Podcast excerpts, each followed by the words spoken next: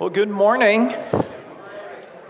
Would you turn with me in your Bibles to 1 Peter chapter 3? I cheated, I had a marker there, so I got there faster. But as you're turning there, it was almost nine years to the day that I gave my very first message from this pulpit. And God hadn't called me to a pastoral role yet. I was serving as an elder and Walt Barrett was our senior pastor. The call to ministry would come a year later, but Walt was teaching through the book of First Peter, and he, I say that he planned his vacation around this passage so that someone else would have to teach it. So I drew the short straw, and I had to teach First Peter 3 1 through 7. Now, that was my very first sermon ever. I think it was actually my very best sermon up to that point because it was the only one I'd ever done. but it is still one of my favorites, even though it's a, a, challenging text. And it's one of my favorites because there is such joy and beauty that comes from marriage lived out God's way. And that's what this passage talks about this morning. So, the series that we're in is in 1st and 2nd Peter, and the title is Living Hope. And it's, it, it is about the joy that we can have and the fulfillment that we can have living a God centered life, even under the most difficult of circumstances. There it is. So, Living Hope, and the title of the message this morning is going to be the same as it was nine years ago, actually. Different content, but it's loving submission and servant leadership. It's going to be 1 Peter chapter 3. We'll cover verses 1 through 7, and the outline has three parts this morning. First, godly order in verses 1 and 2. Secondly, godly beauty in verses 3 through 6. And then finally, godly leadership in verse 7. So I want to start by just reading through the text. It's a shorter text, and I'm reading out of the NIV 1984 version. It reads Wives, in the same way, be submissive to your husbands, so that if any of them do not believe the word, they may be won over without words by the behavior of their wives when they see the purity and reverence of your lives. Your beauty should not come from outward adornment, such as braided hair and the wearing of gold jewelry and fine clothes. Instead, it should be that of your inner self, the unfading beauty of a gentle and quiet spirit, which is of great worth in God's sight. For this is the way the holy women of the past who put their hope in God used to make themselves beautiful. They were submissive to their own husbands, like Sarah, who obeyed Abraham and called him her master. You are her daughters if you do what is right and do not give way to fear. Husbands, in the same way, be considerate as you live with your wives and treat them with respect as the weaker partner and as heirs with you of the gracious gift of life, so that nothing will hinder your prayers. Well, if you want to stir up a firestorm, of criticism in our culture today, just take a stand for a biblical view of marriage and defend any one of the points. It doesn't matter which one. Maybe, for instance, take God's rules for sex inside and outside of marriage, or his parameters for divorce, or the gender of those who are eligible for marriage. These are all under attack by our culture today. Dan Cathy, the CEO of Chick fil A, has been excoriated because in 2012 he took a stand for biblical traditional marriage. He said it's between one man and one woman. And to this day, opponents are blocking the opening of Chick fil A restaurants at airports, universities, cities, even in Chicago. It was a big brouhaha. And all because he took a stand for traditional marriage. Why is there such an uproar? Why such an attack on biblical marriage? Well, very simply, Satan is against everything that God is for, and he's for everything that God is against. And there's this spiritual battle that's raging.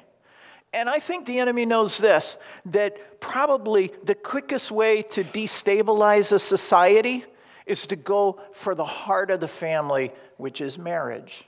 And so we see this attack on, on biblical marriage. Now, same sex marriage might be the epicenter of this battle today, but it wasn't the first aspect of marriage, I don't think, that was under attack. One of the first, I think, is the biblical roles of a husband and a wife in marriage. And even some Christians are a little unsettled, a little uncomfortable with this aspect of marriage that you find in Scripture. Some feel the need maybe to redefine it or explain it away or just ignore it. Well, I think that's in part because the roles of a husband and wife are often misunderstood and even more often misapplied. And so, to start this out, if we're going to have a proper view of marriage, then we have to start with an understanding that marriage was God's idea from the beginning. God instituted marriage, it didn't come about by man's own design. Marriage is a divine institution, it's not a social custom. God established it. He and He alone makes the rules that define marriage, He determines the boundaries. Max Lucado said this He said, God created marriage. No government subcommittee envisioned it. No social organization developed it. Marriage was conceived and born in the mind of God. Now, if marriage were just a social custom, if it was just something that man kind of came up with and refined over the centuries, then man could change the rules and make them whatever he wants. But it's not a social custom, it's a divine institution. So, if we're going to have a proper view of what marriage is, we have to go to the Word of God. And that's what we want to do this morning. So I want to start by first looking at godly order in verses 1 and 2. And it begins with wives, the female partner in a marriage. And it says, in the same way, wives, in the same way, be submissive to your husbands. Now, this should probably beg the question in the same way as what? when you read that, you should wonder, just like seeing therefore. What's it there for? We need to go back and look. So, if we flip back a little bit, if we look at verse 19, it speaks of bearing up under the pain of unjust suffering. And in verse 21 says, To this you were called, to suffering. I hope that's not what it's referring to. In the same way, in the same way, wives, you should suffer. Some like to say that there's three rings in marriage the engagement ring, the wedding ring, and the suffering. Well, I hope, I hope that's not true, and that's, that's not what it's referring to. Let's look back a little further. Verse 18 says, Slaves, submit yourselves to your masters. Is that what it's talking about? Wives, in the same way as slaves and masters, you do whatever he says? I hope not, otherwise, I've been doing it all wrong for 36 years. well, if we go further back, from verse 11 on, it's talking about how Christians should live and act before an unbelieving world. It says that we're aliens and strangers in the world. And then verse 12 says, Live such good lives among the pagans that though they accuse you of doing wrong, they may see your good deeds and glorify God on the day He visits us. And then it goes on to tell us how to live those good lives. Verse 13 says, Submit yourselves for the Lord's sake to every authority instituted among men. We covered that last time. It says, whether to the king as the supreme authority or to the governors who are sent by him. So you see in this the motive, the motive for the Lord's sake. And we see it again in verse 19. It says, For it is commendable if a man bears up under the pain of unjust suffering because he is conscious of God. See, that's the motive a consciousness, an awareness of God. It's to be done for the Lord's sake. So when it says in the same way, it's referring to, first of all, the motive for submission. The motive for a Christian to submit to any type of authority, including that within marriage. It's an awareness of God and it's an obedience to Him.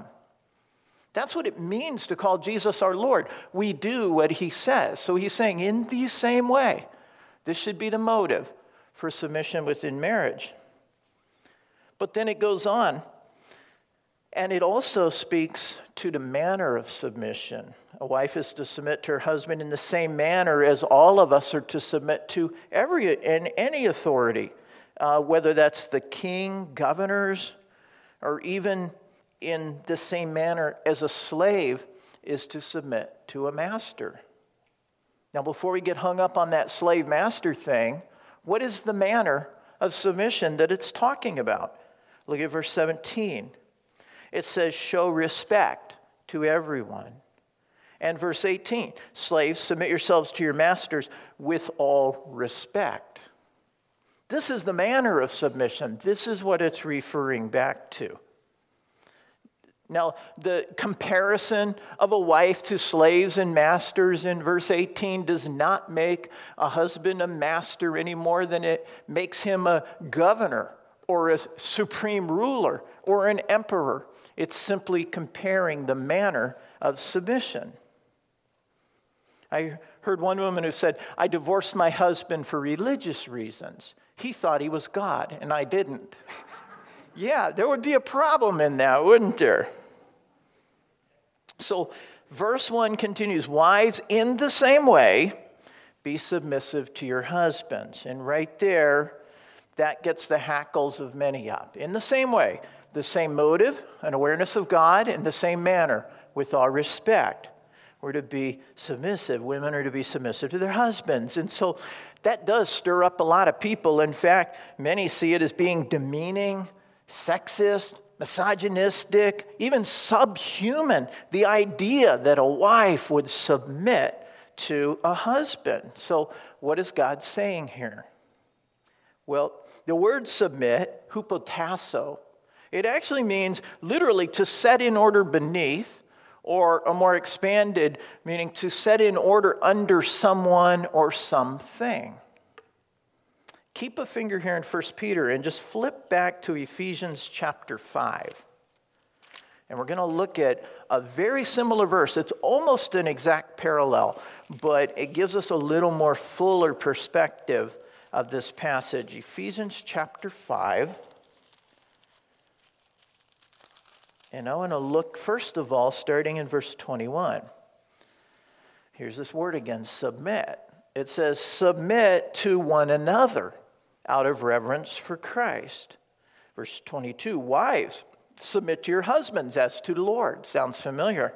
For the husband is the head of the wife, as Christ is the head of the church, his body, of which he is the Savior.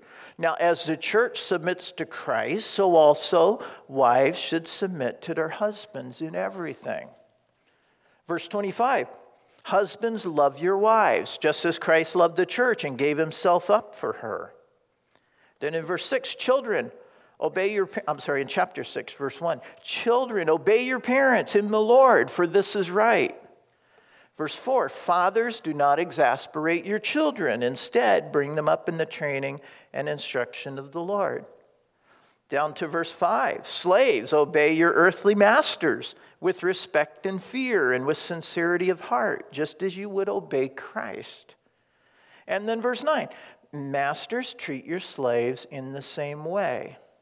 So, what you see in this is God has established an order in his creation. He's not singling out wives. Every single person has a role that must submit to someone else. Husbands, wives, children's parents, slaves, masters, employees, employers, government officials, citizens. We're to submit to one another, is what it says. So, back in 1 Peter, then, we're all to submit to every authority instituted under man, it says. And so there's a God ordained order that we're all called to submit to. So for a wife, for a wife, to submit means to voluntarily place herself under the leadership of her husband out of devotion to God. This is the meaning to voluntarily place herself under the leadership of her husband out of devotion to God. And here's the thing we have to realize though this does not make a wife inferior to her husband. It does not. Galatians 3:28 says, "There's neither Jew nor Greek, slave nor free, male nor female, for we are all one in Christ Jesus. We are spiritual equals." In other words, the husband and the wife, they're spiritually equal, but God has given them different earthly roles in marriage. And this is a key. Submission is not about inferiority and, or superiority, it's about different roles. And I hope to show you that. Let me give you an example. We have a couple uh, guys in our church who are air traffic controllers. Ryan was up here for the special element just a bit ago. He's an air traffic controller, works at the Chicago Terminal Radar Approach Control Facility, known as the Chicago TRACON. He didn't know I was going to tell on him this morning. And so they control the airspace all around Chicago. Now, as a pilot, if I fly out of DuPage Airport on an instrument flight plan, I have to be in radio contact with Chicago TRACON. The tower switches me over. I called him up on a, on a pre assigned frequency. Sometimes, every once in a while, I'll get Ryan. And so it's kind of cool because he knows my tail number, and so he's, uh, he's giving me instructions. If Ryan says to me, turn left heading 240, climb and maintain 6,000 feet, I have to do exactly what he says. The law requires it. I have to obey that. I have to submit to that because he's the controller and I'm the pilot. And he has that authority within that role. Now, when Ryan comes to church on Sunday morning, we're in different roles. I'm the pastor, and he's a member of our church family. So if Ryan were to say to me in an air traffic controller voice, Paul, stop talking to that person and kick him out of the church. well, guess what? I don't have to, I don't have to obey that. I don't have to follow that. You see, the, the principle that applies there is in Hebrews 13, 17. Obey your leaders and submit to their authority. There's, there's elders and leaders within the church, an order that God has established. But when I'm flying, the fact that Ryan can tell me what to do doesn't make him superior. It doesn't make me inferior. And in a church setting, it doesn't make me superior or Ryan inferior. We're spiritually equal but God has given us different roles. Let me give you another example. Ephesians 5 said that we are to submit to one another. Now, when you come to a red light and you stop and you let someone else go first, you're submitting to that person, right? Does that make them superior to you? Does that make you inferior? Now, you're not only submitting to that person, moreover, you're submitting to the authority that put the law in place. And, and beyond that, you're submitting to God who established that authority to put that law in place. But it doesn't make you inferior to the person just because they go first. See, stoplights and the order that they enforce are placed there by the authorities for the smooth functioning of the intersection. Suppose you had two different stoplights at that street and they're all each running on their own program. They were doing their own thing. What would that be like? Well, here's a picture from an article titled Traffic Light Glitch Leads to Chaos in Singapore. Check that out. How would you like to be in the middle of that?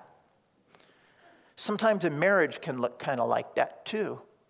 You see, God has established an order for the smooth functioning of society, for government, for churches, for families, for marriage. It doesn't mean that one person is superior and one is inferior. It means that God has established different roles. Now, something to note in the Ephesians 5 passage and, and carrying over into Ephesians 6, it says, it doesn't say, wives, obey your husbands. That's a different word, hupotasso. And, and obey, I'm sorry, that's submit is hupotasso, obey as hupakouo. That's a different word. It doesn't say wives obey your husbands, even though this word obey is used many times in this passage. It says, Children, obey your parents in the Lord, for it is right. It says, Slaves, obey your earthly masters with respect and fear and with sincerity of heart, as you would obey Christ. But Paul says, Wives, submit to your husbands as unto the Lord. And I think there's, a, there's an important distinction there. It's subtle, but I think there's a point there. A wife is not to be treated like a slave or a child, she's a companion, a spiritual equal, a fellow heir of eternity. And so it would be wrong for a husband to treat her any other way. Now, if you're still struggling with this concept of sub- submitting and with equality, let me just point out one more thing. If, if this just still seems so inappropriate to you that a wife should submit to a husband, consider this Jesus, our Lord, was submissive to God the Father. He was submissive. 1 Corinthians 1 3, 11, I'm sorry, 1 Corinthians 11 3 says, Now I want you to realize that the, that the head of every man is Christ, and the head of every woman is man, and the head of Christ is God. Wives, I think you're in pretty good company there because Jesus Christ submitted to the Father. There's an established order in marriage and society, even in the Godhead. Jesus said, I didn't come to do my own will, but the will of him who sent me. Yet to say that Jesus was not equal to the Father would be wrong. Philippians 2 says he was in very nature God. Jesus said, You've seen me, you've seen the Father. We're one, we're equal, but there was an established order within the Godhead. And Jesus, he humbled himself and took on the role of a servant, even to the point of death. And we're told in Philippians 2 that our attitude should be what? The same as Christ. That should be our attitude an attitude of submission. So, order's been established by God in the Godhead, in government, in families, in marriage. It allows relationships to function effectively, yet without taking away the dignity of any individual.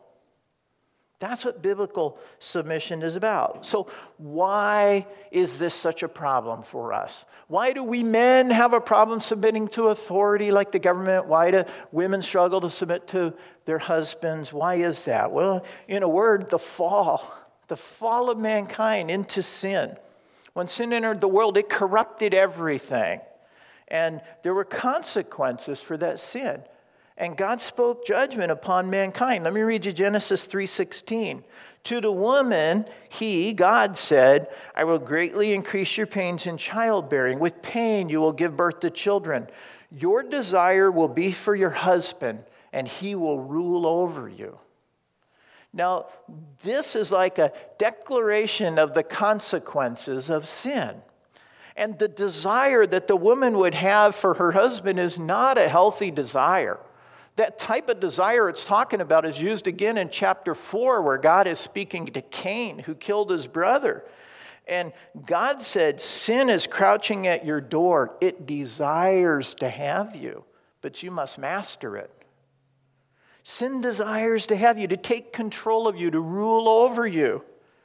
And so I believe this is the same type of desire that's spoken in chapter 3, where it says, to the wife, your desire will be for your husband. It's a desire to control him, to rule over him, and to not be submissive to his position of authority. And he, on the other hand, will rule over you. He won't want to lead you sacrificially in love, but rather, he'll want to rule over you. See, this is the, in Genesis chapter 3, it's the origin of the battle of the sexes. And we see this played out throughout human history. On the one hand, you have male chauvinism where women are treated as objects, something to be owned. And so they're oppressed, dominated, subdued. That's man and his sinfulness wanting to rule over women. And then you have feminism, women denying the leadership role of a man. Both ways. Even within churches, there are women who desire the position of a man as a pastor in a teaching role over men, something that Scripture specifically forbids. So, as a result of the fall, it's no longer a wife's natural inclination to want to submit to the leadership of her husband. And it's no longer a husband's natural inclination to want to love and lead her sacrificially. He wants to dominate her. She wants this position of authority. And so you have this tension in marriage. So, how are we ever going to make marriage work? Well, if we try to do it on our own, we won't. We won't. Well, you, know what Scripture says. Unless the Lord builds a house, they labor in vain, those who build it. But with the help of God in our lives, with the role of the Scripture and the, and the indwelling of the Holy Spirit, we have the power to live a godly life and to have godly relationships, even within marriage. So, God has established this order for the smooth functioning of society but even more than that, it's been established so that the voluntary submission might be a testimony, a reflection of Christ Himself to an unbelieving world. Look at what else verses 1 and 2 say. It says, Be submissive to your husbands so that if any of them do not believe the word, they may be won over without words by the behavior of their wives when they see the purity and the reverence of your lives. This verse says something really cool. It says that this loving submission is something unique and it's beautiful. It's unique to Christianity. See, if it weren't unique to Christianity, then you'd be winning them over to Buddhism or Hinduism or some other, you know, ism.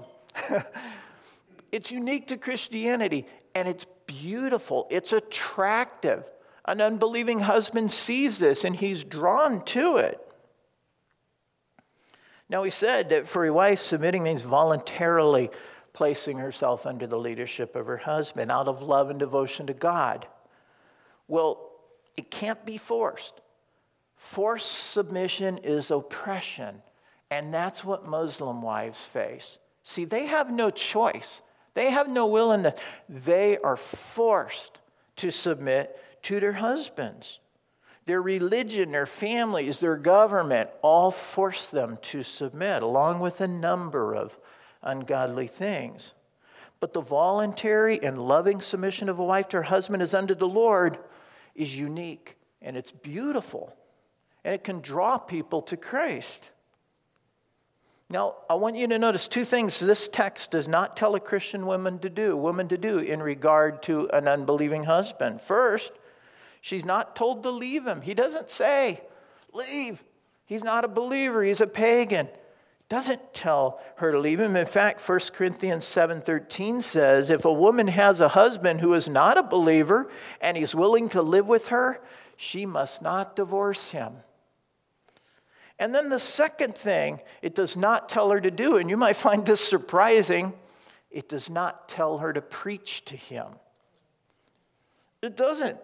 Instead, it talks about them being won over without words.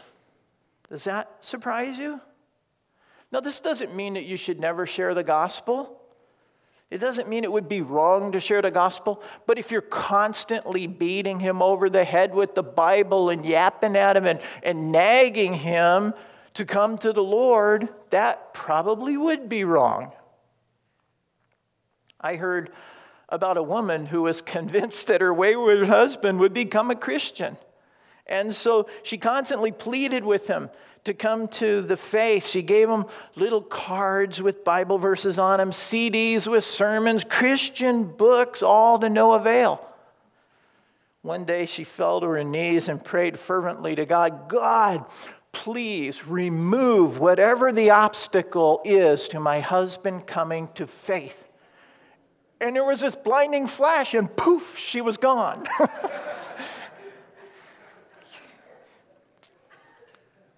I, I like what John MacArthur said in contrast to that.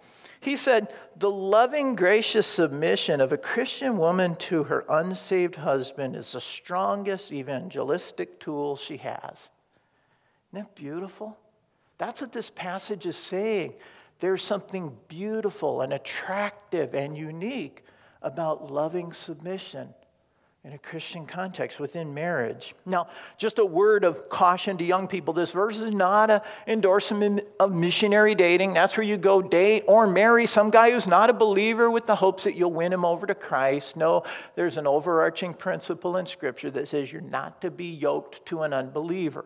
So, this is not licensed for missionary dating, but to a woman, a believing woman who finds herself in a marriage with an unbelieving husband there's great hope in this. There's instruction and there's hope because he can be won over by the beautiful purity, the reverence of her life.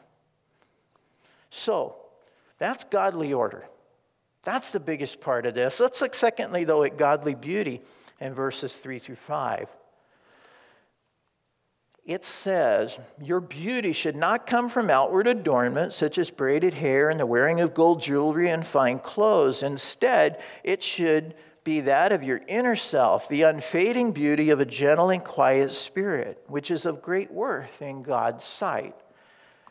Now, our, our, our society is just enamored with outward physical appearance. You know, but God looks at the heart. Now, some have taken this verse, uh, verse 3, and say this prohibits the wearing of bra- it prohibits the wearing of braids or any kind of jewelry or any kind of nice, fancy, fashionable clothes. Well, that's a bad interpretation, and here's why. Because if you go back to the original language, the word fine isn't in there. Where it says fine clothing, it's not in there. So let's take that word out. And now listen to what it says Your beauty should not come from outward adornment, such as braided hair and the wearing of gold jewelry and clothes. Okay, if you're going to prohibit the jewelry and the braids, you got to prohibit the clothes too. So it's not, this verse is not a prohibition, but a principle. And the principle is outward modesty and inward beauty. That's the principle that this verse is putting forward. Now, this doesn't mean that a godly woman should not do anything to maintain her appearance or that she shouldn't wear or she should wear just only worn out, unattractive clothing that should be like in sackcloth. That, that's not what this means. The wife of noble character in Proverbs 31, she's like the model that so many hold up, the P31 woman, right? And it says that she wore colorful, high quality clothing. And the bride in Song of Solomon adorned her appearance with jewelry. So it's not prohibiting these things. Christian women can be attractive without being worldly. Listen, to this verse in Proverbs 11 22, one of my favorites. Like a gold ring in a pig's snout is a beautiful woman who shows no discretion. Now, can, discretion can be in the way a woman acts, it can be in the way a woman dresses. Proverbs says that's, that's disgusting. And in God's eyes, it can be too if there's not discretion there. So, how can a woman discern what's appropriate for wearing in public? Here's, here's four questions that I think might help in this regard ask yourself this number one, why am I wearing it? And this goes to the question of my motive. Why am I wearing it? Secondly, whose attention am I trying to capture? I've seen husbands become suspicious and wives wander into sin when they suddenly begin dressing in a sexually alluring way. We're not to imitate the sexually alluring dress of our culture. We're to be modest. Number three, is it pleasing to God? And number four, could it cause someone else to stumble? In fact, that person, the woman wearing it, could it cause her to stumble? Now, again, if a man lusts after a woman, that's his sin issue. But if a woman is intentionally dressing in a sexually enticing way to invoke that kind of reaction, that's her sin issue because the principle is one of modesty. I like seeing my wife dressed up. I do. And, and, and, I know she's dressing up just for me. Tomorrow night, we're going out on a date together. Our, our parenting class from the past year gave us a very generous gift certificate to a fancy restaurant. And so we're going to get dressed up and celebrate. And there is nothing wrong with that at all, provided it's done with modesty. But the other point this passage is making is that it's a woman's inner attitude that's beautiful in the sight of the Lord. So, a woman with her Bible open, studying the Word of God, kneeling in prayer, lifting up her hands in praise and worship of God. That's true beauty. So, ladies, your time at church, your time in a group Bible study, your time alone in prayer, your time in corporate prayer, your time alone in the Word, that's a different kind of beauty salon. See, that is what develops within you. What verse 4 says is the unfading beauty of a gentle and quiet spirit which is of great worth in God's sight. And I would add, and in the sight of godly men, it's of great worth. This is a different kind of beauty and a different kind of beauty salon. So, verse 5 then, it says, For this is the way the holy women of the past who put their hope in God used to make themselves beautiful. They were submissive to their own husbands, like Sarah, who obeyed Abraham and called him her master. You are her daughters if you do what is right and do not give way to fear. Now, the Bible tells us that Sarah was a very beautiful woman. There were two occasions where she went with Abraham to a foreign land, and she was so beautiful that Abraham was afraid they were going to kill him and take her as his wife, and they probably would have. So Abraham concocted this kind of harebrained scheme. He said, Tell him you're my sister. And he rationalized it because it was kind of half true. She was his half sister, a daughter of his father by another mother. And so he said, Tell him you're my sister. But what he didn't have her tell them is, And I'm his wife. So she was taken into the court of two kings and almost brought into a sexual relationship with those kings. But thankfully, God stepped in and intervened both times. And those kings ended up rebuking Abraham for his lack of judgment, as well they should have. Now, Abraham's plan had to be a little unsettling to Sarah. Don't you think? You want me to lie? You, uh, well, you, well, come on, honey. Like, you are my sister after all. You're my half sister. Okay. But it probably made her a little uncomfortable. So that should beg another question Is there any limit to a wife's responsibility to submit to her husband's leadership? Are there any boundaries? Where do you draw the line? Well, there are boundaries, absolutely. And it's when a husband's leadership is no longer in accordance with God's word. This is the boundary. This is the safeguard. This is the guardrail for Christian wives. And you, you'll see a similar principle in Acts chapter 5, where the apostle said to the Jewish leaders, We must obey God and not men. See, when that instruction goes against the word of God, that's where you draw the line. In his book, uh, Desiring God, uh, Meditations of a Christian Hedonist, John Piper said this The husband does not replace Christ as the woman's supreme authority. She must never follow her husband's leadership into sin. But even where a Christian wife may have to stand with Christ against the sinful will of her husband, she can still have a spirit of submission. She can show by her attitude and behavior that she does not like resisting his will and that she hopes, she longs for him to forsake sin and lead in, right, and lead in righteousness so that her disposition to honor him as head can again produce harmony. I think that says it really, really well. See, the attitude should be, honey, I really want to submit to you. I really do. And I'm praying that God will speak to your heart and bring your actions in line with His word so that I once again can fall under your leadership. So, there are boundaries to this submission. Now, verse 6 does say that Sarah obeyed Abraham and called him her master. Now, this is not a title of subservience like a slave. Master was a title of reverence and respect. It's almost identical to when men used to call women ma'am, madam. That came from the tradition there was an authority within the government, like a ruler. They'd say, Yes, ma'am. They're recognizing that authority. So that's what it, it is here with master. It's, a, it's just a, a title used to show respect. And then it says, You are her daughters if you do what is right and do not give way to fear. Well, this triggered in my mind I'm, I'm not a, a woman, I'm not a wife. What kind of fear might there be involved in this whole submission thing? You may have your own. I thought of a couple. Maybe the fear of portraying weakness. I'll look like a doormat. Maybe the fear of being ridiculed by the world, by friends, coworkers. Or maybe the fear that, that this could enable a husband's bad behavior. If I submit to that, what will he tell me to do next? So I need to resist. You know, I need to be strong. Those might be some of the fears that could cause a husband to not want to submit or a wife to not want to submit to her husband's leadership. But verse 6 says to do what is right and not give in to this type of fear. So we looked at godly order and godly beauty. They deal with a wife's role.